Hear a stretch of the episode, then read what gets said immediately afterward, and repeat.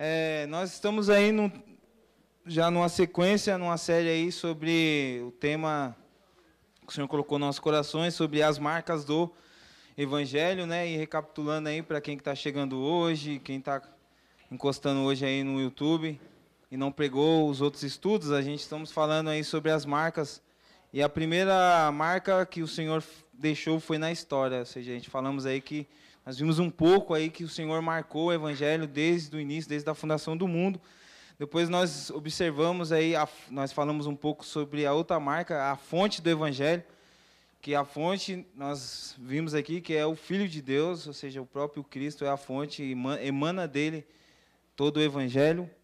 Na semana passada, terça passada, nós vimos é, acerca da essência, essência do evangelho, nós falamos sobre o amor e ali também Cristo, né? Foi aquele que foi o maior exemplo de demonstração de amor por nós, pela sociedade, por, pelos pecadores. É, ou seja, Jesus deixou um legado de amor e a essência do Evangelho é o amor. E nós discorremos um pouco sobre sobre o amor, foi muito fantástico. Né? Acredito que não somente eu, mas todos todos os irmãos conseguiram absorver alguma coisa, né? E hoje nós vamos ver mais uma marca do Evangelho. Eu quero ler um texto, a qual o Senhor colocou no meu coração para a gente é, entendermos um pouco sobre esse assunto que nós vamos decorrer hoje, que se encontra no Evangelho de João, capítulo 3, versículo. Vou ler do versículo 1 ao 3, só para os irmãos entenderem, né? Os irmãos que estão chegando aí, que estão tá conectados no YouTube. Você que tem Bíblia em casa, Acompanhe, pega a sua espada aí, ou você que está no seu celular, conecta aí o seu celular aí, abre no aplicativo da Bíblia. Se você não tem, vai lá no Play Store lá e baixa. É importante tudo aquilo que é falado, tudo aquilo que é ministrado, você acompanhar na palavra, né? Ela é um manual, ela é a verdade. Então, às vezes o ministro está falando algo aqui, é bom você pegar e conferir para saber se realmente aquilo que o ministro está falando porque também nós podemos errar, né? Às vezes falar um versículo, às vezes mudar um pouco, mas é bom você acompanhar. É, eu aprendi com meu, um pastor, o meu primeiro pastor, ele sempre quando ele ia ministrar uma palavra, né, ele pedia para a gente abrir no texto, ele lia e aí a gente tem o costume de fechar a Bíblia, né? Ou no aplicativo celular, sair do aplicativo e falar, não, deixa a sua Bíblia aberta. Acompanhe a leitura aí.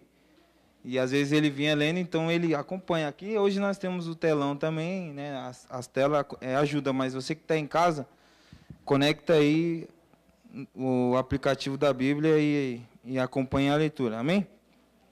Evangelho de João, capítulo 3, versículo 1. Eu estou hoje numa versão diferente, eu estou na JFA. Eu vou ler na NVI, depois eu leio na JFA, mas não muda muita coisa, não. Então vamos lá, todos estão aí acompanhando? Você que tem Bíblia aí, acompanhe junto comigo a leitura. Vamos lá. João 3, versículo 1 diz: Havia um fariseu chamado Nicodemos, uma autoridade entre os judeus.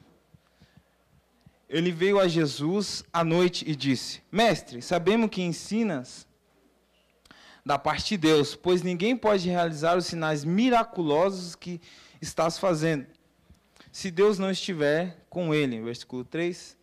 Em resposta, Jesus declarou: Digo-lhe a verdade, ninguém pode ver o reino de Deus se não nascer de novo.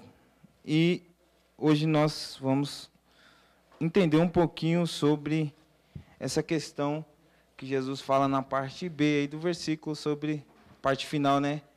Ninguém pode ver o reino de Deus se não nascer de novo.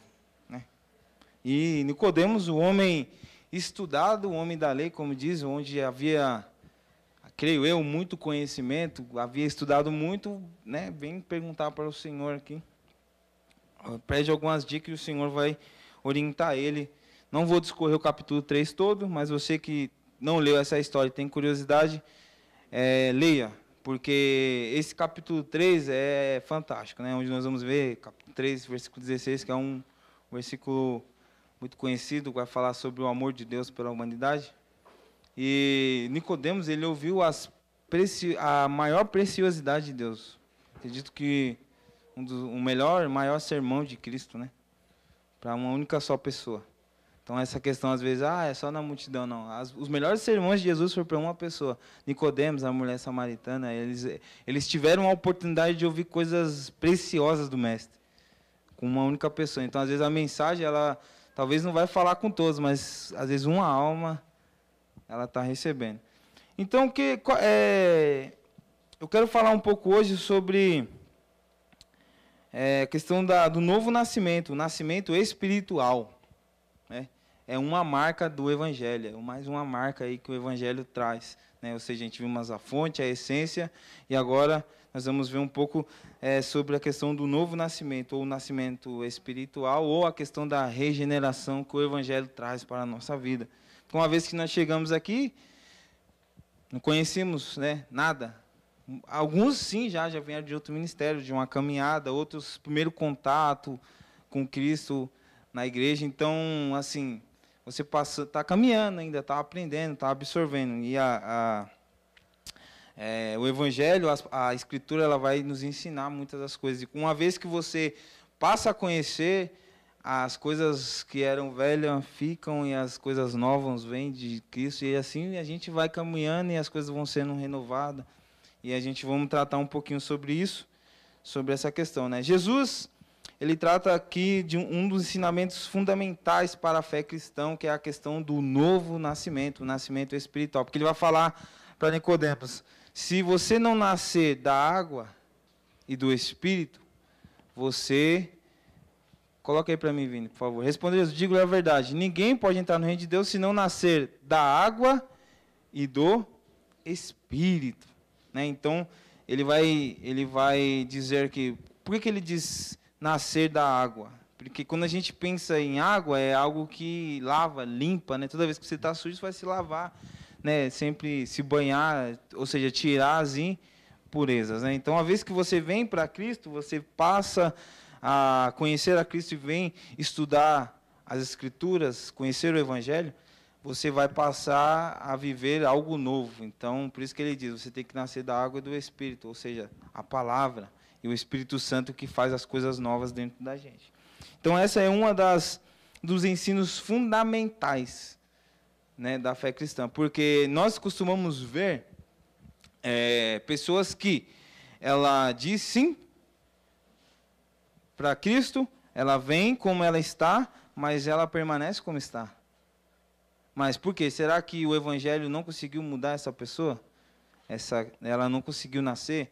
Só que acontece da seguinte forma: muitas das vezes nós não abrimos todas as áreas para que Cristo trabalhe nela.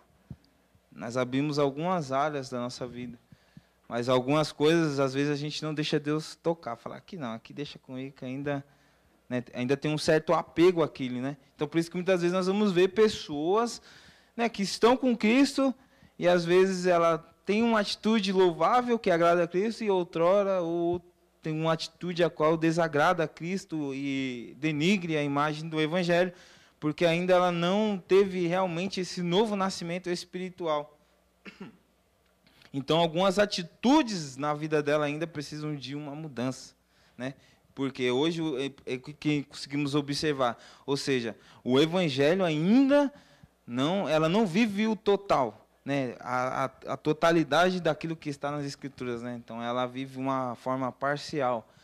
E a Bíblia vai dizer que Cristo ele não divide a glória, que ele tem ciúme, então ele não divide você com ninguém. Ou você é totalmente de Deus ou você está sem ele, né?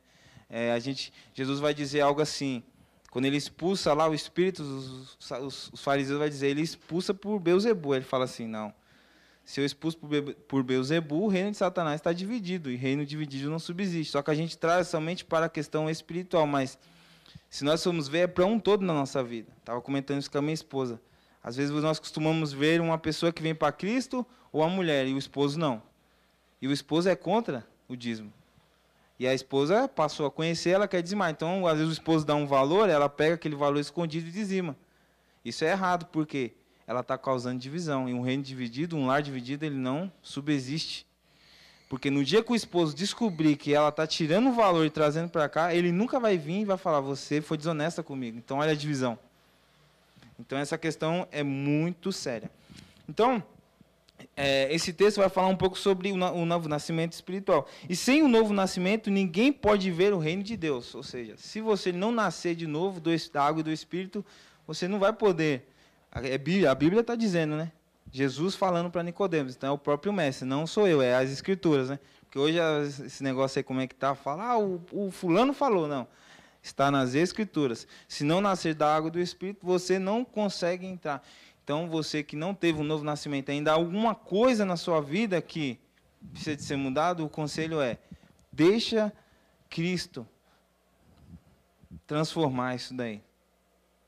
Abre é realmente aquela questão de você é, não vivo mais eu, Cristo vive em mim, ou seja, o controle, o controle, cadê o controle? O controle, né?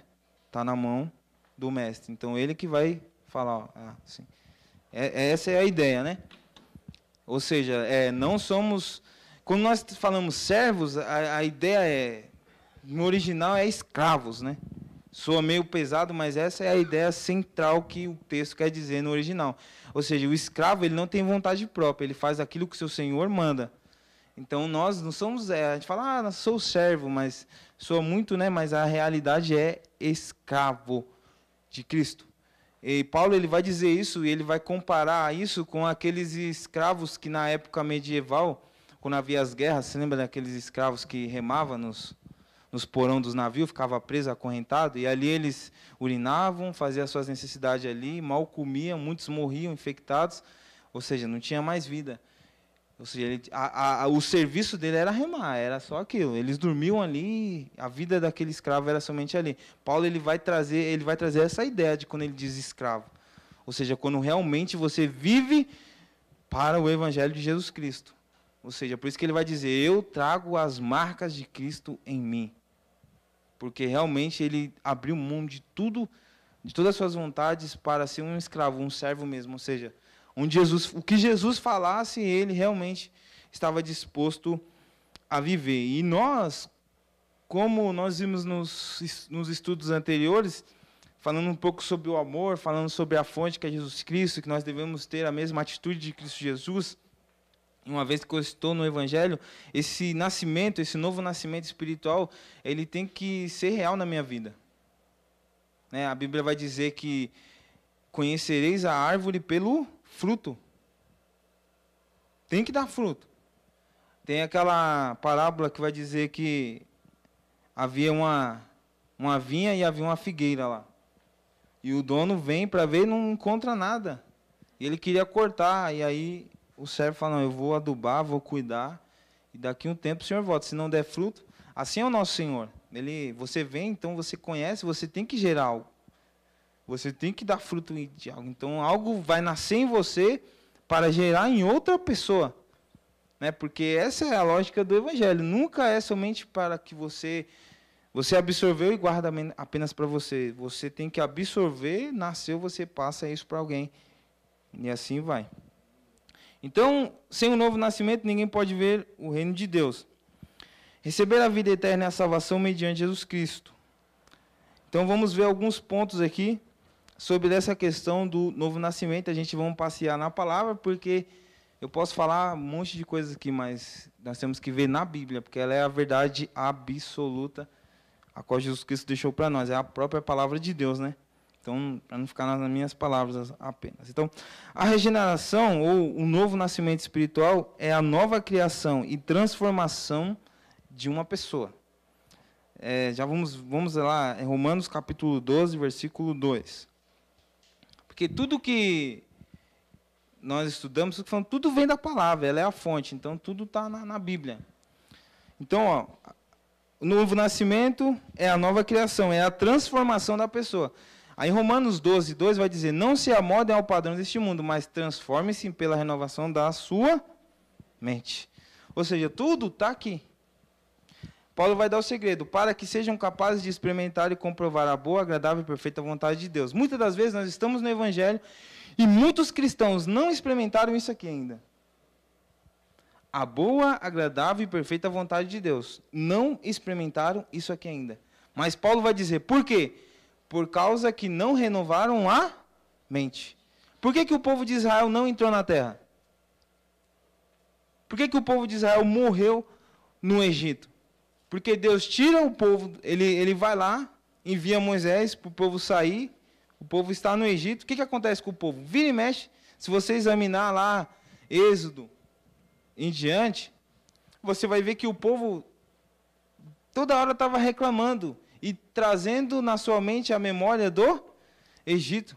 Ou seja, ah, lá no Egito nós tínhamos legumes, tínhamos verduras, tínhamos, tínhamos carne. E aqui no deserto nós não temos água, não tem carne, não tem legumes, nós vamos morrer aqui. Então eles estavam numa caminhada para uma nova terra, uma nova vida. Vamos trazer para nós? É como é, eu estava no mundo distante de Deus, sem conhecimento de Cristo, eu venho para Cristo. Ou seja, eu saio, estou numa caminhada, estou hoje na casa de Deus. Faço parte do corpo. E aqui eu estou ainda na jornada para a nova terra. Entende? O povo saiu do Egito, certo? Eles estavam no deserto na caminhada para Canaã. A terra a qual Deus preparou, disse para Abraão, ó, uma nova terra, uma terra que manda leite e mel. Só que o povo não tirou o Egito da mente. O Egito estava dentro deles. Então nem o próprio Deus tira o Egito deles. Por isso que eles ficam lá. E a ingratidão deles. Então, muitos de nós não experimentamos isso daí ainda. Por quê? Porque não tivemos uma renovação. Porque ele vai dizer, mas não se amodem ao padrão do mundo. Quando ele diz mundo, assim, a gente está no mundo, a gente está no planeta Terra, mas ele está dizendo aos costumes, aos princípios, aos valores que é, estão sendo corrompidos lá de fora. Então ele fala, não se amodem a esse padrão mas transforme-se pela renovação da sua mente para que sejam capazes, ó, capazes de experimentar. Então, o novo nascimento espiritual é a nova criação, a transformação da pessoa, da alma. Mas quando ele fala essa transformação, ele está dizendo da mente. É isso que o Evangelho traz para nós. Porque uma vez você estava caminhando sem conhecimento, nas trevas você passa a conhecer, então você começa a ser o que? Transformado, renovado. Ou seja, você nasce de novo. Essa é a marca do Evangelho, ou seja, é a função de é, causar em você, trazer em você um nascimento, uma regeneração genuína, qual vem de Cristo. Vamos ver outro texto, Efésios capítulo 4, versículo 23.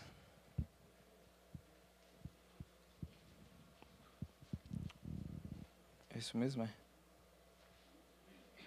Coloca. Deixa eu ver. Coloca no versículo 20. 20 para mim, Vini, por favor. Okay. 21, 21, acho que é melhor. É isso. De fato, vocês ouviram falar dele, e nele foram ensinados de acordo com a verdade que está em Jesus. 21, 22. Quanto à antiga maneira de viver, vocês foram ensinados a despir-se do velho homem que se corrompe por desejos enganosos. Que ele falou, ó, não se. Antes nós estávamos numa vida o quê? de desejos enganosos, uma vida onde padrões que é desagradável ao Senhor. Então, por isso que ele disse em Romanos, ó, transforme-se. Versículo 23. E a serem renovados no modo de pensar e revestir-se do novo homem, criado para ser semelhante a Deus em justiça e em santidade provenientes da verdade. Qual é a verdade? a palavra. Então, mais uma vez aqui, né, Paulo, a carta aos Efésios está tá trazendo e frisando bem que nós devemos ser é, devemos ser renovados a nossa forma de pensar e revestir-se do novo homem. Como é que eu me revisto desse novo homem? A partir do momento que eu passo a estudar o Evangelho, as Escrituras. Porque quando eu passo a estudar isso aqui, eu vou entender que, que nós, recapitulando, é algo que vem na história. A fonte dele é Jesus Cristo, a essência dele é o amor, e a outra marca dele é gerar em mim um novo nascimento. É gerar em mim uma regeneração, é gerar em mim um, uma renovação no modo de pensar, de agir, de falar, de andar. Ou seja, é realmente você demonstrar no seu estilo de vida pessoal o caráter de Cristo, a essência de Cristo, o amor de Cristo, na onde você estiver.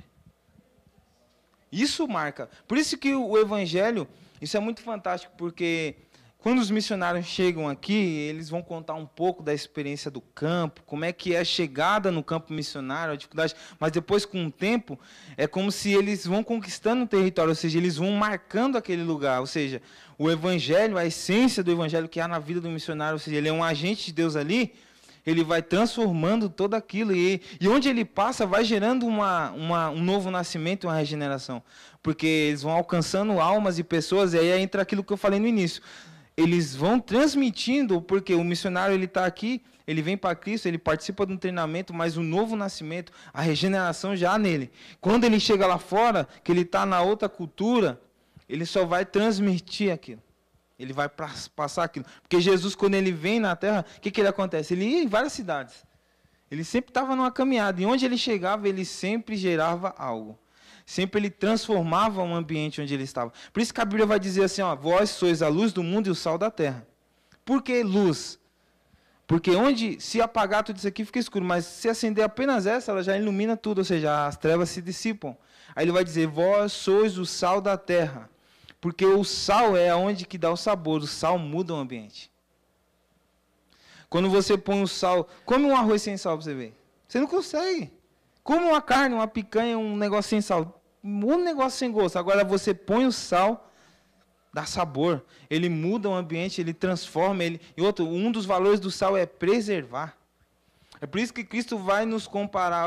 Vós sois a luz. Quem é a luz é Cristo, mas uma vez que você está nele, entende? Aí, aí essa questão do novo nascimento, a regeneração, ou seja, você passa a ser luz também. Você passa a ser o sal, ou seja, você, onde você chegar, você é, dá sabor. O pastor costuma dizer: seja um cristão perfume, não repelente. Seja um cristão que dá sabor.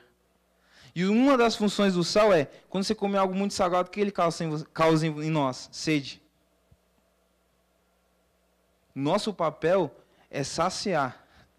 Uma vez que você é sal, você vai causar sede nas pessoas. Por isso que quando chega um cristão, e você tem ali o caráter de Cristo, o amor de Cristo, você demonstra na prática, na sua essência, no seu estilo de vida, as mesmas características que Cristo deixou, que está nas Escrituras, você vai causar sede naquela pessoa.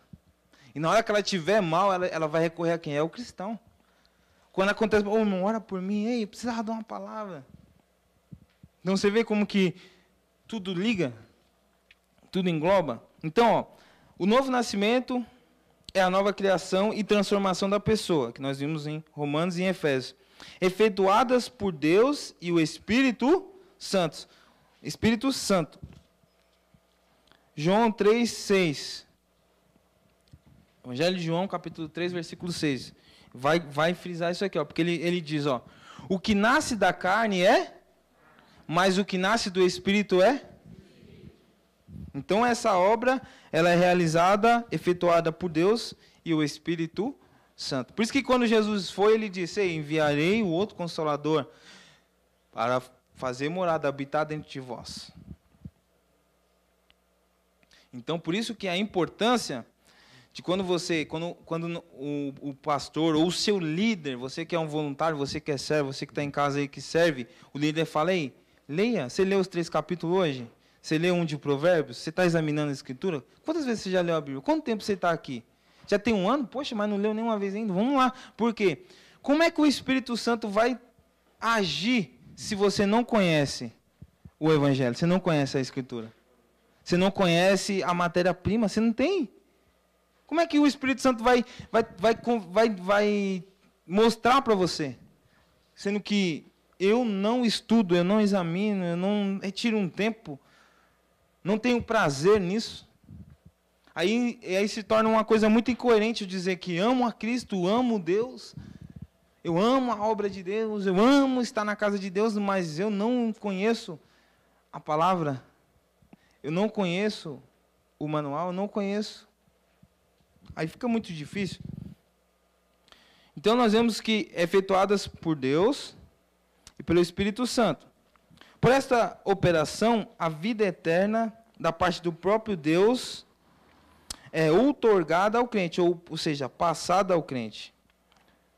Vamos ver, segundo, segunda carta de Pedro, capítulo 1, versículo 4. Estão entendendo? Tá tranquilo? Se estiver muito rápido, levanta a mão aí. Que aí eu tiro um pé um pouquinho, vou mais tranquilo aí.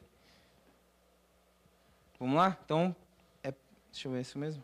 É 2 Pedro, capítulo 1, versículo 4. Diz, ó, Dessa maneira, ele nos deu as suas grandiosas e preciosas promessas, para que por elas vocês se tornassem participantes da natureza divina e fugissem da corrupção que há no mundo causada pela cobiça.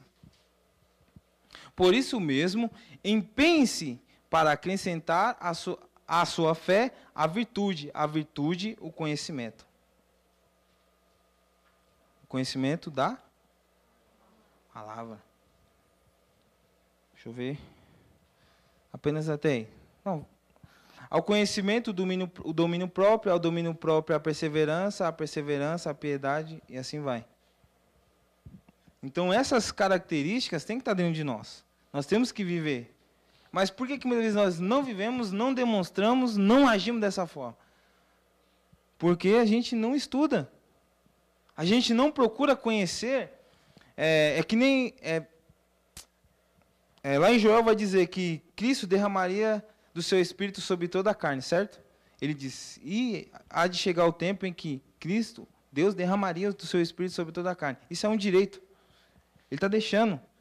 Mas eu que tenho que buscar, certo? Ele falou: Eu vou derramar já. Só busca. Aí nós vamos ver um manifestar disso em Atos 2. Só que muitas das vezes a Bíblia diz: o povo sofre por falta de conhecimento. E muitas das coisas você não adquire porque você não conhece. Porque você não estuda, você não lê. Por isso que eu disse no início: muitos não experimentaram a boa, agradável e perfeita vontade de Deus, porque não conhece. Como é que você vai viver algo se você não sabe? Como é que você vai falar com Deus, ao Senhor, disse na palavra, se você não examina? Então isso é muito sério. Então, esta operação, ou seja, é a vida eterna, da parte do próprio Deus, é ortogada ao crente. Então nós vimos aí. E este se torna um filho de Deus. Ou seja, quando você vem, você conhece, você examina, aí através do Espírito Santo ele vai gerar isso em você. Conforme você vai estudando, a, aquele velho homem ele sai. E você e vem um novo homem. Então, tudo se faz novo. Tudo muda. E aí a Bíblia vai dizer isso e você se torna filho de Deus. É, João, é isso mesmo, João 1,12. Evangelho de João, capítulo 1, versículo 12. Diz, vou ler aqui, esse aqui é JF. Contudo, aos que o receberam, aos que creram em seu nome, deu-lhes o direito de se tornarem filhos de Então, uma vez que você recebe, você vem, aí você passa a conhecer. Uma coisa muito engraçada, para você entender um pouco isso, é só você fazer uma analogia entre o relacionamento de um pai e um filho. Fazer um relacionamento entre um pai e um filho, porque é muito engraçado o filho, tudo que o pai faz, o filho, não, não, quando é pequeno, ele quer saber, o pai, o que você está fazendo? Como é que é? Me ensina. O que é isso? Ele quer aprender com o pai. E tem umas coisas que o pai faz, que o filho vê e fala, eu quero fazer também, eu quero conhecer como é que é, pai. Que nem eu, às vezes eu estou em casa, às vezes eu, vai alguns irmãos lá, a gente às vezes senta, estou conversando da palavra, e um dia nós estávamos estudando algumas coisas lá sobre Mateus. Eu sentado, aí o Isaac sentou do meu lado e falou assim, pai, eu quero falar também. Aí pegou a Bíblia infantil dele e falei, pode falar, filho, agora é sua vez. Depois ele chegou na minha esposa e falou assim, ah, mãe, um dia eu quero falar assim igual meu pai. Eu quero falar assim igual a ele, ou seja, ele quer aprender, ele quer passar a conhecer. Então, às vezes, uma vez que você você vem, Cristo te recebe, você passa a conhecer, você passa a conhecer a palavra e você permanece nessa crescente, buscando cada dia mais, porque quando você é, conhece é, e aquela nova vida vem para você, ou seja, rios de água vivas vão fluir direto de dentro de você e sempre é uma fonte que não para de jorrar. E você continua numa caminhada prosseguindo e conhecer a Cristo e buscar a Cristo, ou seja, mantendo. Por quê? Você veio para Cristo, você se, é uma nova criatura, ou seja, um novo nascimento espiritual, algo, tudo foi regenerado. Mas se você para e você se distanciar disso, o velho homem volta. Porque isso é perceptível no nosso dia a dia. Quando você Está naquela semana que você não ora, você não se consagra, você não separa um momento para a palavra, qualquer coisa te irrita. Às vezes você está dentro do ônibus e acontece isso comigo. Às vezes você está ali, você acordou atrasado, você pega o ônibus, aí o motorista está indo, fazendo o percurso que ele sempre fez, no mesmo ritmo, aí você fala, pô, mano, esse miserável hoje não quer andar. Esse, ele não vai pisar não, está com o pé no freio, puxou o freio de mão. Aí você já vai ficando irritado, aí sabe o que acontece? Às vezes você não profere, mas na sua mente já vem a vontade de falar um palavrão. Você se ira, mas às vezes você não proferiu, mas dentro da sua mente deu som do pensamento. Olha o velho homem. Olha a velha criatura querendo voltar. Então tudo aquilo que a, o evangelho marcou em você através de Deus, através do Espírito Santo foi feito um novo nascimento, ou seja, algo, tudo aquilo foi regenerado. Se você não cultivar isso daí, é que nem o amor, o amor ele é cultivado, né? Isso é algo que você tem que é que nem um casal, ele conquistou a esposa ou a esposa conquistou o marido, aí passa o tempo, ah, já conquistei, acabou. Não. Aí a esposa nunca mais faz um cafuné, né? Não, não, não dá uma produzida para agradar o marido. E vice-versa, o marido muitas vezes também não faz nada. Aí o que acontece? Aí às vezes a esposa chega e fala, o amor acabou, a esposa fala, não te amo mais. É, mas como assim? Porque o amor ele é cultivado todos os dias, né? Algo ah, conquistei uma vez e acabou. Não. O amor ele é cultivado. Então, uma vez que você passa a conhecer, você tem que cultivar isso. Você tem que prosseguir. É por isso que Paulo, você vai ver na carreira de Paulo, do apóstolo Paulo, ele, ele era perseguidor. E na mente dele, ele estava fazendo o correto. Porque ele estudou, ele estava estudando para ser um, um rabino na época, para ser um mestre da lei. E ele perseguia, por causa do zelo dele. A Bíblia vai dizer, quanto ao zelo, tudo ele era considerado um fariseu. Então ele perseguia. Só que a causa, a motivação errada. Só que aí quando ele passa a conhecer a Cristo, ele vê, poxa, mano. E aí ele vem numa caminhada o quê? Ele passa a, a, a caminhada dele todinha em, em busca de Cristo, em fazer a obra de Cristo, em agradar a Cristo. E você vai ver que após, lá quando ele está para Damasco, que ele tem um encontro com Jesus no meio do caminho, e ele fica cego, aí Deus envia o profeta lá para falar com ele, Após aquilo ali, se você vir na, ver a caminhada de Paulo, ele não para mais. Por isso que quando chega no final, ele fala assim: combati o bom combate, acabei a carreira. Por quê? Ele está ele tá demonstrando o quê? Que em toda a minha vida eu combati. Em toda a minha vida eu prossegui e conhecer a Cristo. Em toda a minha vida eu permaneci em conhecer, em praticar e viver semelhante ao meu Cristo. Por isso que ele vai dizer: Não vivo eu, Cristo vive em mim. É por isso que ele vai dizer: Acabei a minha carreira. E quando a gente fala de carreira, isso demonstra que ele vem numa caminhada. Sempre o quê? Não se distanciando da fonte.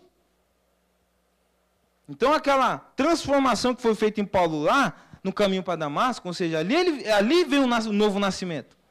Ali foi regenerado. Ali o evangelho marca ele. Só que após aquilo ali, você vai ver que Paulo não se distancia do serviço, do ministério ele permanece fiel até a morte. E mesmo o cara preso, olha o zelo dele, ele vai dizer: é para Lucas que ele diz? Não sei se é Lucas, não sei o que ele fala. É para. Não é Marcos, né? Agora não lembro. Ei, traga a minha capa e traga os meus pergaminhos. Olha ainda o zelo do cara. Ele queria estudar e mesmo na prisão ele não cessou de escrever. Aí isso é muito fantástico, porque eu disse no início, quando você tem algo, você passa isso. Paulo, mesmo na prisão, ele se preocupou. E na prisão, ele vai escrever a carta de Filipenses, ele vai escrever a carta aos Romanos, porque ele queria ir para Roma, mas não conseguiu. Porque o plano dele era chegar em Roma, estabelecer uma igreja ali e dali para a Espanha. E aí a ideia de Paulo é? Que a igreja de Roma fosse o quê? A igreja que fosse auxiliá-lo no trabalho para ele chegar à Espanha. Só que se ele fosse para a Espanha, talvez não teria a carta aos romanos. Então, olha só, Deus no controle de todas as coisas. Mas o cara foi tão fantástico. Por quê? Porque ele prossegue em conhecer e ele prossegue o quê? Mantendo aquilo que ele recebeu. Ele permanece. Estão entendendo? Vou voltar aqui.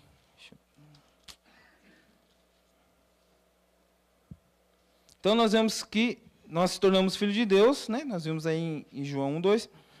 E uma nova, e nos tornamos uma nova criatura. Colossenses 3, 10, que foi só para não ficar nas minhas palavras. Colossenses capítulo 3, versículo 10. Ó. E. Deixa eu ver se mais. Isso, Colossenses 3, 10. E se revestir. É, põe no 9. Que aí dá, dá sentido. Não mintam uns aos outros, visto que vocês já se despiram do velho homem com suas práticas. Segura aí. Isso aqui é algo muito importante. Porque nós vimos que o evangelho ele vai gerar em nós um novo nascimento espiritual. Ele vai regenerar. Eis que tudo se faz novo. O velho homem sai, o novo entra. Só que ele fala: "Não mintam uns aos outros, visto que vocês já se despiram do velho homem". E hoje tem uma hoje tem uma ideia, às vezes, na mente, na nossa mente, que aquela questão, ah, isso aqui é um pecadinho, isso aqui é um pecadão. Não existe isso aí para Deus. Tudo é pecado. E já vi pessoas dizer, ah, não, é só uma mentirinha, é por uma boa causa. A Bíblia diz que somente uma coisa foi otorgada a Satanás como paternidade, a mentira. A única coisa que ele criou. E uma vez que você é uma mentirinha, você automaticamente está se tornando filho dele. Então, nós conseguimos observar com isso que, eu disse no início, nós chegamos, a Bíblia diz: Vinde, todos vós que estáis cansados e sobrecarregados. Vinde como você está. Venha. Só que não permaneça como está.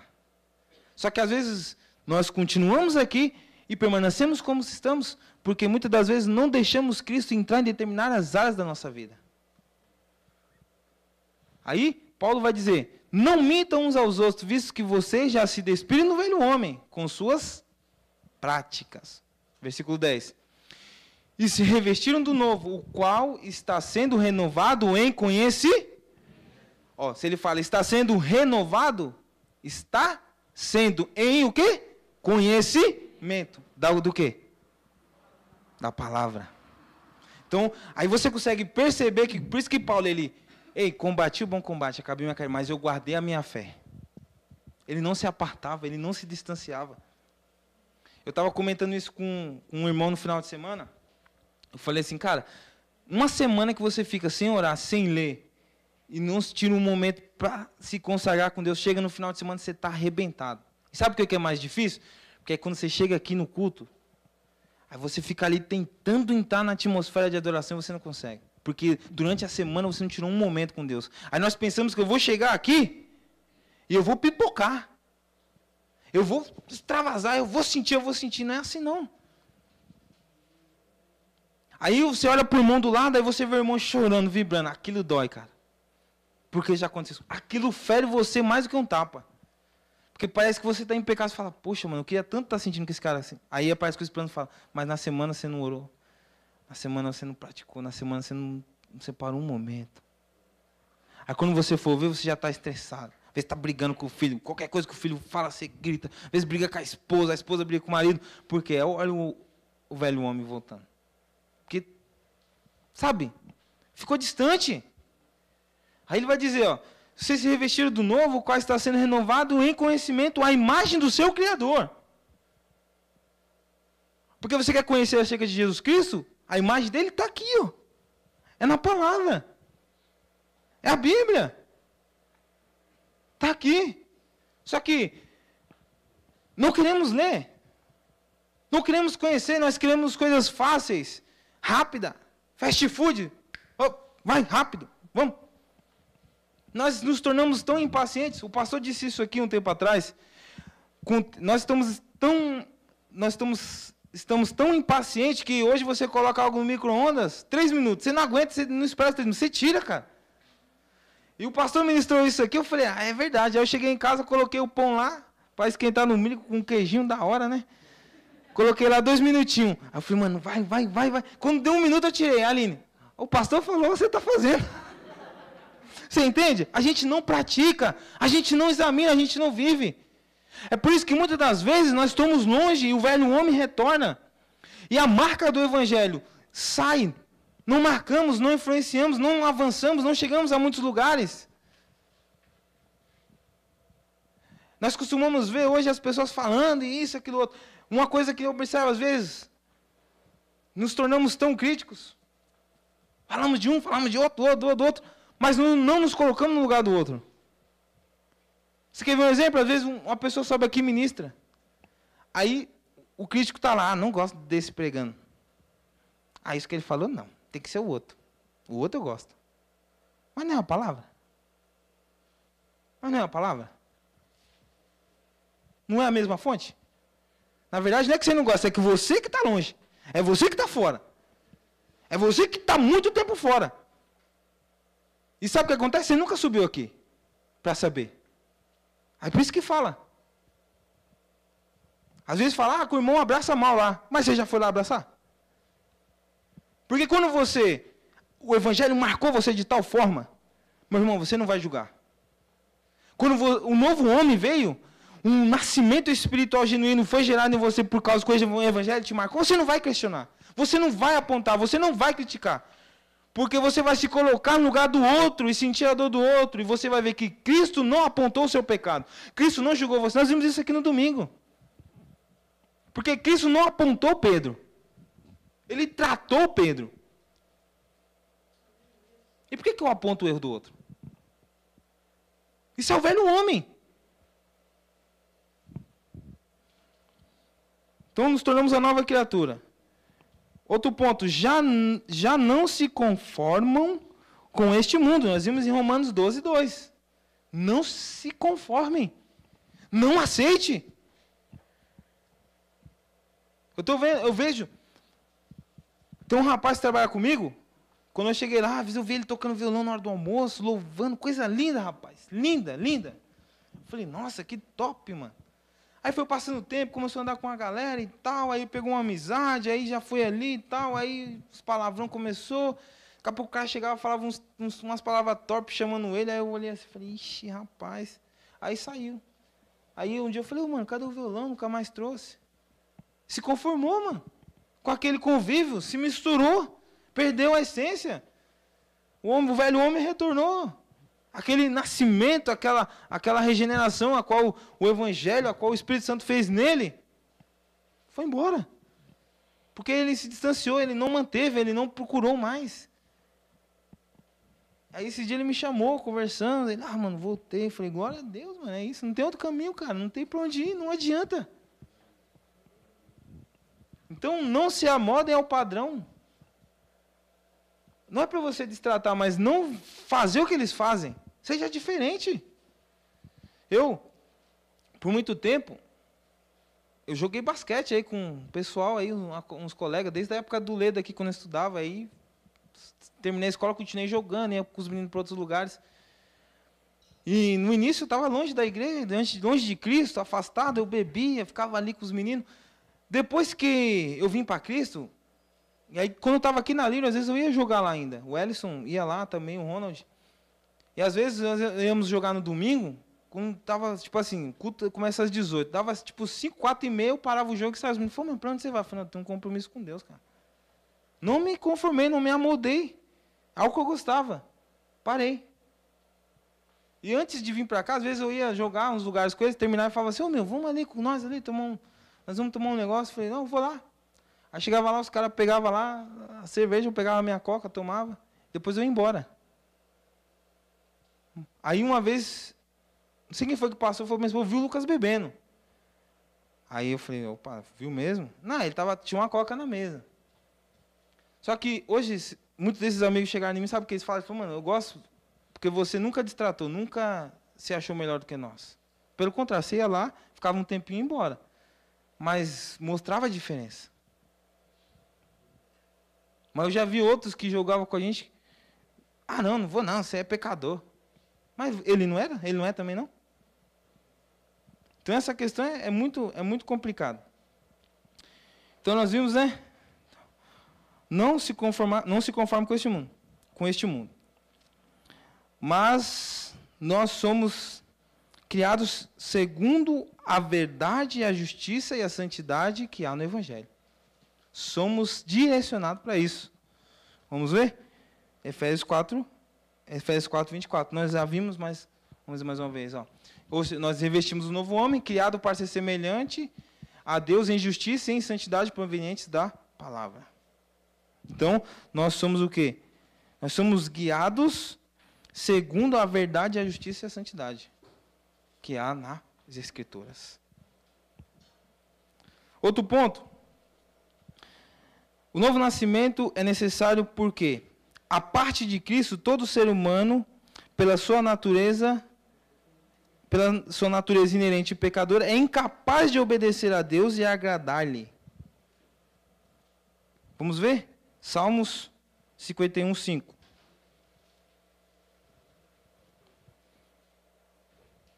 Salmo 51, 5. Ó. Sei que sou pecador desde que nasci. Sim, desde que me concebeu minha mãe. Olha, desde quando você nasceu já é pecador. Então, a regeneração é necessária, porque a parte de Cristo, longe de Cristo, todo ser humano, por natureza, por natureza inerente e pecador, é incapaz de obedecer a Deus e agradar-lhe.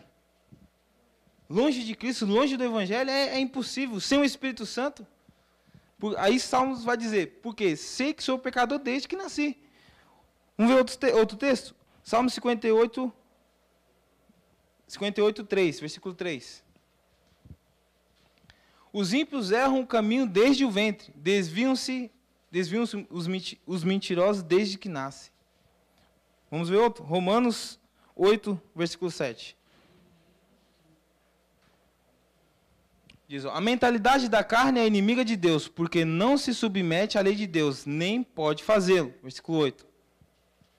Quem é dominado pela carne não pode agradar a.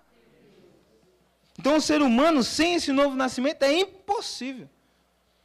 Ele vai dizer, ó, sem essa regeneração, todo ser humano, por natureza, é incapaz de obedecer a Deus e agradar-lhe. Por quê? Porque está na carne. Não há o espírito, não há a essência, não há o amor, não há a marca do evangelho sobre ele. É, não, não tem como. Porque nós somos maus. E nós não fazemos atrocidades, não cometemos atrocidades igual essas pessoas aí fora fazem por causa da misericórdia, é o Espírito Santo. É o Espírito, é o fruto do Espírito, é o, auto, é o domínio próprio, é o amor, a mansidão, a paz, a alegria. Domínio próprio, você se segura. Porque somos maus. Porque quando alguém fere o seu filho, qual é o primeiro sentimento que vem em nós? Alguém bate no seu filho. O sentimento é você retribuir aquilo ali. Para a pessoa sentir é, dá, ou igual ou pior. A maldade que há dentro de nós. Alguém fere a sua esposa, qual é o sentimento? É ferir também. Alguém fere você, qual é a reação da sua família? É retribuir isso também. Porque há uma maldade dentro do ser humano. Mas por que, que não fazemos, não cometemos? É o Espírito. É o Evangelho. É da outra face. É difícil.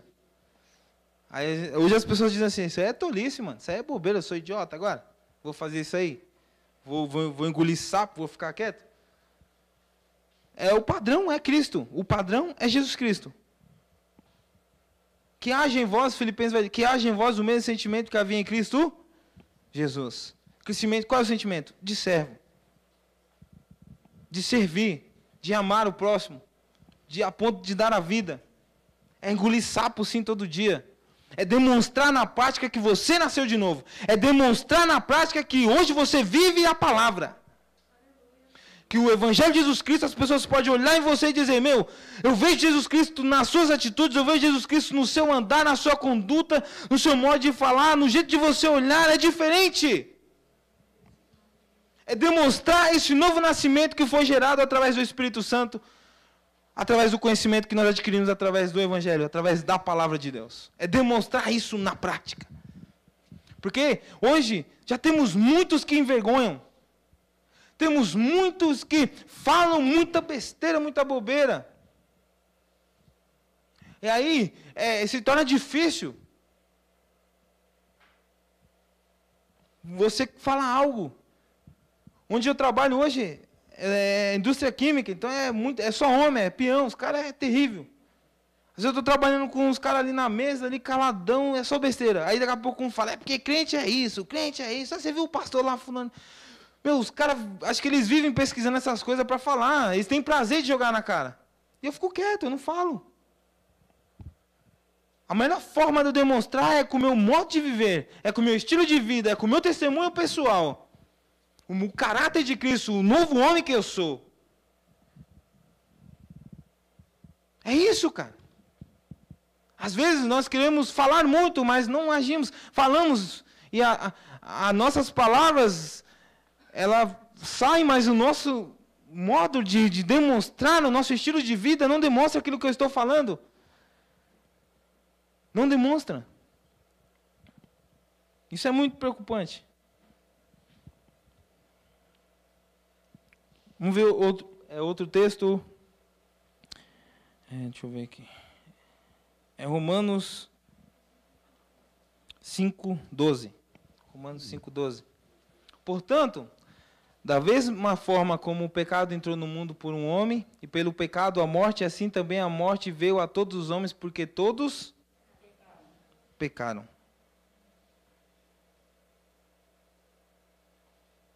É isso mesmo.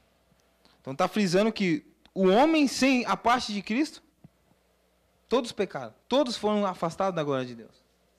E Cristo veio para trazer o homem de volta. E demonstrou para o homem o quê? Como que nós temos que fazer?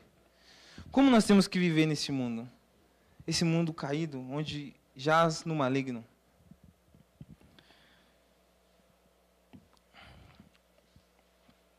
Outro, primeira carta aos Coríntios, capítulo 2, versículo 14, vai falar mais, um pouco sobre isso também. Diz: Quem não tem o um Espírito não aceita as coisas que vêm do Espírito de Deus, pois lhes são loucura. E não é capaz de entendê-las porque elas são discernidas espiritualmente. Quem não tem o um Espírito não aceita as coisas que vêm do Espírito. Quem não tem um Espírito não consegue manter, não consegue viver semelhante a Cristo. Ter a mesma atitude, demonstrar essa, esse novo homem. Porque é o, é, é o fruto do Espírito. E dentro desse fruto tem as é, nove virtudes: amor, paz, longanimidade, mansidão, temperança é pelo Espírito. É pelo Espírito. E aí nós não queremos o Espírito. Não buscamos o Espírito. Não temos tempo para o Espírito. Não temos intimidade com o Espírito. Não vivemos experiências com o Espírito. Não choramos com o Espírito Santo não vibramos. Não contamos as nossas conquistas para o Espírito. Difícil. Outro ponto. O novo nascimento tem lugar naquele que se arrepende dos seus pecados, volta-se para Deus. Mateus 3, versículo 2. Eu vou parar aqui que a hora já. Só mais esse ponto a gente. Ele dizia: Arrependam-se, pois o reino dos céus está próximo. Eu disse no início que aquele que não nascer da água do Espírito não, não, não entra no reino. Jesus disse para Nicodemos. Vamos ver outro, outro texto. Então, ó, o novo nascimento tem lugar naquele que se arrepende de seus pecados e volta para Deus. E coloca a sua fé pessoal em Jesus Cristo como Senhor e Salvador. João 1,12. Evangelho de João 1,12. Nós lemos já que diz: Mas todos os quantos o recebeu, deles o poder de serem feitos filhos de Deus, aos que creem no seu nome. Então ele está mostrando que o novo nascimento tem lugar naquele que se arrepende. E o arrepender, meu irmão, é aquela, você cometeu o pecado, certo? Aí você vai lá e dobra os joelhos, Arrependeu, chora e pede perdão. Arrependeu-se. Não pratica mais. Largou. Não é viver na prática pecaminosa todos os dias. Não, largou. Não faz mais parte de você aquilo. Aquilo ali não faz parte mais da sua vida. Ou seja, é isso, deixar Deus entrar em todas as áreas da minha vida. Às vezes tem aquele pecado que aí eu cometo, aí eu vou lá e passo um mês, eu peço perdão, mas não, você, não, você, não, você não se arrependeu realmente. Porque aí no outro mês comete, aí no outro de novo, aí no outro de novo. Seja, aquilo ainda está fazendo parte de você. Isso aí é, uma, é um. Como eu posso dizer? É ainda um negocinho do velho homem que está lá. E por que ainda está agindo? Porque essa área ainda Deus não entrou. Ou seja, o Evangelho, o Espírito Santo ainda não limpou lá esse pedaço. O novo nascimento envolve a mudança da velha vida de pecado em uma nova vida de obediência a Jesus Cristo. 2 Coríntios 5,17.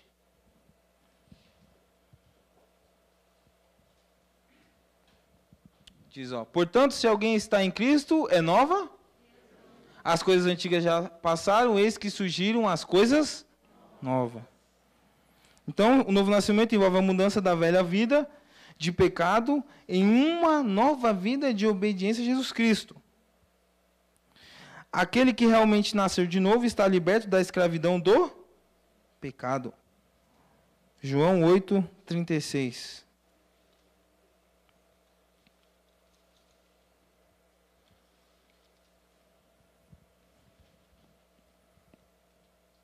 Que diz: Portanto, se o Filho vos libertar, vocês de fato serão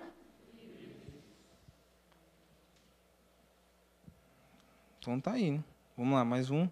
Romanos 6, 14. Isso aqui é muito forte. Romanos 6, 14. Pois o pecado não os dominará, porque vocês não estão debaixo da lei, mas debaixo da graça. 15. Então, vamos pecar porque não estamos debaixo da lei, mas debaixo da graça? De maneira nenhuma. Olha a orientação de Paulo. Não sabe que quando vocês se oferecem a alguém para lhe obedecer como escravos, tornam-se escravos daquele a quem obedecem, escravo, aquele escravos do pecado, escravos do pecado. Deixa eu voltar, senão vou ficar. Não sabe que quando você se oferece a alguém para lhe obedecer como escravo, tornam-se escravos daquele a quem obedecem? Aí ele vai fazer um, uma, uma, uma pergunta. Escravos do pecado que leva à morte ou da obediência que leva à justiça? Então, se ainda há aquele pecado, você é escravo dele. Você é escravo dele. E Cristo não está em você, porque uma vez que o Cristo vos libertou, é livre. E se ainda há esse pecado, Cristo não entrou nessa área. E se ainda há esse pecado, você não nasceu de novo. E se não nasceu de novo, a marca do Evangelho não está em você. Difícil, não? E uma vez que não nasceu, ele diz para Nicodemos: não entrará no reino dele.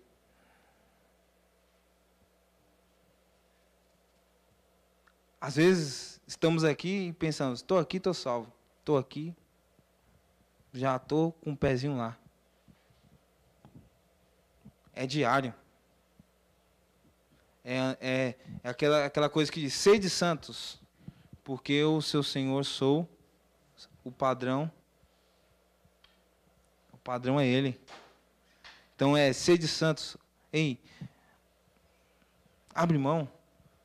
Viva o novo. Viva a nova vida. Viva a essência desse evangelho. Deixa realmente o Espírito Santo marcar esse evangelho dentro do seu coração de tal forma que onde você passar, as pessoas te conhecem, vão olhar e vão vir. Porque muitas vezes os nossos parentes não vêm. Os parentes são os mais difíceis, porque eles observam tudo, mano. E parente é complicado, porque ele fala mesmo, fala, ah, passei assim, não, mas ainda você não, não largou aquele negócio lá, não, hein, cara. Ou aquele dia no mercado eu vi lá que você deu um espanou lá, ficou bravo com o menino lá, hein? Então, Tipo assim, ainda não, não foi completo, entende? Eu estava comentando esses dias, a gente diz, nós dizemos, Às vezes, ah, eu quero, eu quero ser usado como os discípulos, quero fazer igual os discípulos, quero ser igual os caras. Deus vai usar, mas da mesma forma é muito difícil. Porque os caras, mano, eles se entregaram, eles largaram tudo. Uns lá tinham empresa de pesca, meu. Era a fonte de renda dos caras, os caras largou tudo e, foi seguir Jesus. Às vezes dormia no relento. Às vezes não tinha nem certeza se ia se alimentar. Então eles largaram tudo e foram. E eles não se preocupavam em, ah, tem que comprar isso, tem que fazer aquilo. Não. No começo, alguns tinham alguns pontos a melhorar. Como Pedro, nós vimos aqui que, que cortou a orelha de Malco, né? João pede para. É João, se não me engano, né? Fala para Jesus mandar fogo na cidade. Então os caras ainda tinham. Mas eles foram caminhando. E eles foram se entregando realmente. Após a morte de Cristo, os caras tipo, se distanciam, deixou o mestre lá. Mas quando Jesus volta, reúne eles de novo, reúnam, reúnem eles novamente. E diz para eles, ó, estava escrito nas escrituras que o filho haveria de morrer, padecer e ressuscitaria no terceiro dia, e ele, ele vai delegar eles, ei, ide, vai. Então naquele momento, os homens, mano, largam tudo e vão. Aí após aquilo, eles vão obedecer ao mestre, eles vão ficar reunidos em Jerusalém, unidos, orando, ali no mesmo propósito, eles são revestidos do poder de Deus. Sabe o que acontece ali quando eles são revestidos do poder do Espírito Santo? Cara, eles são marcados com uma fonte que é Cristo já havia marcado o coração deles. A essência, o amor entra dentro deles. De tal forma que eles saem a pregar e falar. Aí você vai ver que Pedro e João, né? João era mais próximo de Jesus. Pedro também estava ali, mas a, os dois tinham certo, né? Não tinha aquela certa coletividade, vamos dizer assim, né, no real, na nossa linguagem, os dois. Então, você vai ver que quando é, é, Maria Madalena, não sei, que diz que, que, Jesus não estava lá, ele sai correndo, né? João sai disparado. Ju, é, Pedro vem atrás. Mas quando chega lá na porta, você vai ver que João não entra. Pedro já entra dentro do túmulo, já vai direto. Mas depois que eles são marcados, você vai ver várias vezes a Bíblia frisando: Pedro e João, Pedro e João, Pedro e João. Tava junto, cara. As diferenças ficou de lado porque foram marcados de tal forma pelo Espírito Santo, os homens nasceram novamente. Pedro, que era um homem bruto, que quis cortar o pescoço de Malco, vai. É o pescoço que ele quis cortar. Quem vai dar uma, uma, uma espadada, vai cortar isso aí, vem, foi para tirar o pescoço mesmo. É que o cara foi, deu uma de giraia lá e tirou o pescoço e pegou a orelha. Mas ele foi para tirar o pescoço, mano. Então, tipo assim, você vê o que, assim, o que havia no coração deles? Mas após isso você vai ver Pedro, mano. Quando ele está lá no templo, ele está sendo lá julgado, os, os, fariseus vão dizer, por que, que vocês não param de falar desse nome? Nossa, ele é lindo, cara. Porque Pedro fala, não tem como. Porque é o nome que está sobre todos os nomes. Eu não consigo parar de falar dele. Aquele cara vai preso, ele está na prisão. A igreja se levanta para orar para ele, mas ele está lá mais tranquilo. Os homens viveram a tal ponto, eles foram marcados, nasceram novamente. O evangelho marcou tal forma eles que os homens chegou um tempo, mano, eles, que eu acredito que os homens ansiavam a morte, mano. Porque queriam ver o Criador, queriam ir para o céu. Porque eles estavam tão perto, eu acredito que eles, no final da carreira, eles já andavam já aqui na terra, mas já, já sentia lá na glória. Já se sentiam com o mestre. Você vai ver João, quando os homens esquentam lá um caldeirão para jogar o homem dentro lá, para matar o cara, mano. Não consegue matar o homem. Depois o cara está lá na ilha de Patmos, olha só, ele, ele, o Cristo vai lá ter um particular com ele, mano. Eu vi um, uma ministração hoje de um pastor que ele diz assim, ó, a questão é nós temos que nos diminuir ao ponto de sumir. Porque quando nós diminuímos e sumirmos, aí que Cristo nos vê. Sabe o que aconteceu com os discípulos? Eles diminuíram a tal ponto que eles sumiram, a ponto de Deus ver eles. Porque quando os, nós crescemos muito, a glória não é mais de Deus, a glória é minha. E aí eu estou muito perto, Deus. Mas quando eu diminuo, diminuo, diminuo, diminuo, diminuo, diminuo, diminuo, diminuo, a ponto de Deus sumir, é, aquele, é diminuo para que ele cresça. Aí ele vê você. Porque ele vai falar assim: Aquele que quer ser o primeiro, seja o último. e servo de todos. Ou seja, diminui, diminui, diminui, diminui, porque é o último que é o primeiro. Aí quando ele está lá embaixo, quase sumindo, que ele vê. Sabe que isso você vai ver na vida dos discípulos. Por quê? Porque realmente eles foram marcados e realmente eles viveram esse novo nascimento. A ponto de marcar de tal forma que quando eles chegam em Tessalônica, se eu não me engano, porque até então eles não eram conhecidos como cristãos, eram conhecidos como os do caminho.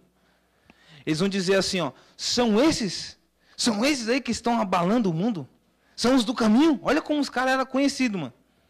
Olha como eles falavam desses homens. Como é que as pessoas falam? O que, que as pessoas falam de mim? O que, que as pessoas falam de nós lá? O que, que seus vizinhos falam de vocês? O que, que os vizinhos falam do seu casamento? O que, que os seus colegas de escola falam de você? Os colegas de trabalho falam o que de você? Hein? E ali vai um homem de Deus. Ali vai uma mulher de Deus. Ali vai um jovem cheio do Espírito Santo. E ali é diferente. É isso que eles falam? Ou é. Ih, aquele ali é meia boca, hein? Aquele ali é um pé no, no mundo, um crente Raimundo, um pé igreja no mundo. É o crente, é o crente bullying, sei lá, pouca fé. E aí tem vários memes, né, para falar. É não, mas isso é vergonhoso, cara. É vergonhoso. Nós damos risada, que é engraçado, mas é vergonhoso. Porque você vê o que está acontecendo na França, os caras falaram do Maomé lá. Nem vou falar muito aqui também, que tá. Os caras vêm atrás de mim. Eu vou falar aqui, eu sou um de vocês, mano. Aqui eu tô... Então, falaram dele, o que, que aconteceu? Os caras invadiram lá, mano. Vai falar do muçulmano pra você ver. O negócio pega fogo. Deixa eu ficar quieto aqui, senão vou arrumar para mim também. Então, o novo nascimento envolve a mudança da velha vida de pecado em uma nova vida de obediência a Jesus Cristo, nós vimos. Aquele que realmente nasceu de novo está liberto da escravidão do pecado e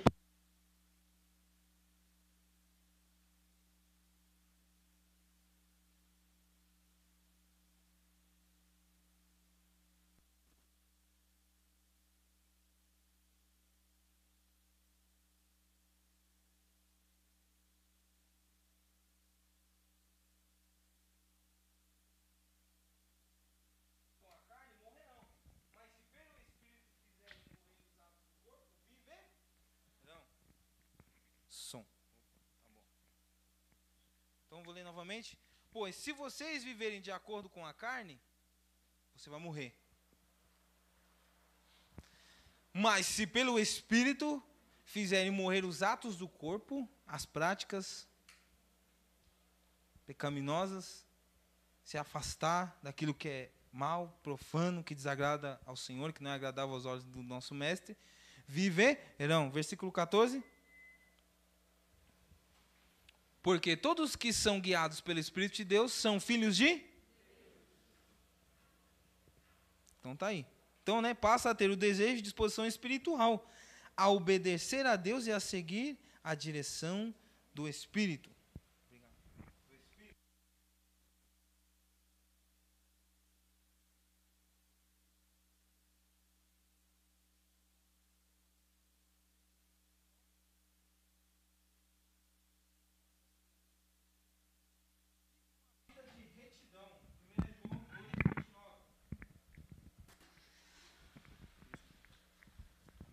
1 João 2, primeira carta de João 2, 29.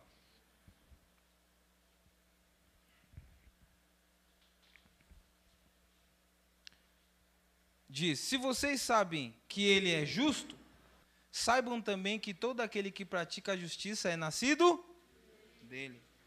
Então, está demonstrando, vive uma vida de retidão. Uma vez que se você se sabe que ele é justo, saibam também que todo aquele que pratica a justiça é nascido dele. Ama os demais crentes. 1 João 4, 7. Olha a importância do nascer de novo. Amados, amemos uns aos outros, pois o amor procede de Deus. Aquele que ama é nascido de Deus e conhece a Deus. Então, ame seu irmão. Ame. Tenha paciência. Calma. Às vezes nós Vemos, às vezes, um, os, os, cristãos se atracando por aí, brigando, discutindo. Aí as pessoas lá de fora, fora, lá de fora, assim, tipo, as pessoas que estão longe, que não conhecem, falam lá, eles mesmos brigam entre eles, olha lá como é que é. É, é, é que os meninos falam lá pra mim. Aí tem dia que eu chego no serviço, tipo, eu já vou, porque aí um chega, ô irmão, você viu que eu mandei pra você lá? Eles me marcam até no Facebook, mano. Me marcam, falam, oh, você viu o que o pastor fez lá? Você viu, irmãozinho? Você viu? Você viu? Falo, não, nem vi, cara, não deu tempo. Aí ele fala assim, não, porque vocês brigam demais entre vocês. Então, amados, amemos uns aos outros, pois o amor procede de Deus. Aquele que ama é nascido de Deus e conhece a Deus. Então, uma vez que você está em Cristo, nasceu, você passa a ter desejo e disposição espiritual de obedecer a Deus e seguir a direção do Espírito vivam uma vida de retidão, amam os demais crentes, evitam uma vida de pecado e não amam o mundo. Vamos ver, ó, primeira carta de João 3:9. Diz, ó, todo aquele que é nascido de Deus não pratica o porque a semente de Deus permanece nele. Ele não pode estar no pecado porque é nascido de Então, se você está no pecado, cara, ainda vive uma vida de pecado, de prática, se aparta disso, tira isso da sua vida. Primeira carta de João 5,18. Então, devemos evitar uma vida de pecado. Sabemos que todo aquele que é nascido de Deus não está no pecado. Aquele que nasceu de Deus o protege e o maligno não o. Isso é muito forte, né, cara? Ó, Sabemos que todo aquele que é nascido de Deus não está no pecado. Aquele que nasceu, nasceu de Deus o protege. Deus o protege. Então essa ideia que ah, Satanás está me atacando, Satanás está fazendo isso, aquilo, outro. A gente damos muitas vezes moral para Satanás. Muito crédito. Não, a Bíblia diz que aquele que tem todo o poder está sobre a sua vida. Maior é aquele que está em vós do que aquele que no mundo está. Tudo eu posso naquele que me fortalece. Se Cristo te fortalece, meu irmão, bora. O maligno não o atinge. E aquele que nasceu não ama o mundo. Primeira carta de João 2, versículo 15 e 16. Eu vou parar por aqui. Semana que vem a gente continua. Diz assim, ó: Não ame o mundo nem o que nele há. Se alguém ama o mundo, o amor do Pai não está nele. Pois tudo o que há no mundo, a cobiça da carne, a cobiça dos olhos e a ostentação dos bens, não provém do Pai, mas do. Então ele vai falar: ó, a cobiça da carne, ao desejo pecaminoso da carne, a cobiça dos olhos e a ostentação dos bens. Gente que tem, ostenta para o outro que não tem, né? Você não ama, não, cara. Isso não tem amor, não. Não tem amor, não. Porque quem tem não fica ostentando porque não tem. Oh, eu tenho, você não tem, eu faço, você não faz, eu sou, você não é. E isso tudo não provém do Pai, mas do desse sistema. Amém? Então que nós, essa semana, esse término de semana aí, semana essa pegada, vamos viver isso. Vamos demonstrar tudo aquilo que nós aprendemos. Que nós devemos ter a essência do Evangelho, o amor. E que uma das marcas que nós vimos hoje, que é o novo nascimento, que é o nascimento espiritual. Você nasceu do Espírito, que isso venha a ser real na nossa vida. Onde nós estivermos, seja na nossa casa, com nossa esposa, nossos filhos, que nós sejamos em casa o que nós somos aqui. Que nós sejamos no nosso trabalho que nós somos aqui. Que nós sejamos o que nós no mercado, num qualquer tipo de lugar, numa viagem, um passeio que nós somos aqui. Servos. Nova criatura. Nova essência. Pessoas que amam, que servem, que realmente estão dispostas a demonstrar na sua vida a marca do evangelho. Que estejam dispostas a demonstrar em todo lugar que você é de Cristo e que Cristo está em você. E quando as pessoas olharem para você, olharem para o Lucas, olharem para qualquer um de nós aqui, elas consigam ver não a mim, mas as obras de Cristo em mim. A presença do Espírito na minha vida. Que onde eu chegar, essa presença venha a ser tão real que esse, essa nova criatura que eu sou venha impactar a tal forma das pessoas não terem sossego na, no quesito quererem descobrir de onde vem isso. E ter o prazer de procurar você, porque quando elas te procurarem, meu irmão, entenda, a glória é do Pai, a glória é dele. É o nome dele sendo glorificado através da sua conduta, através do seu estilo de vida, através da marca do evangelho que há sobre sua vida. Amém? Aplauda Jesus.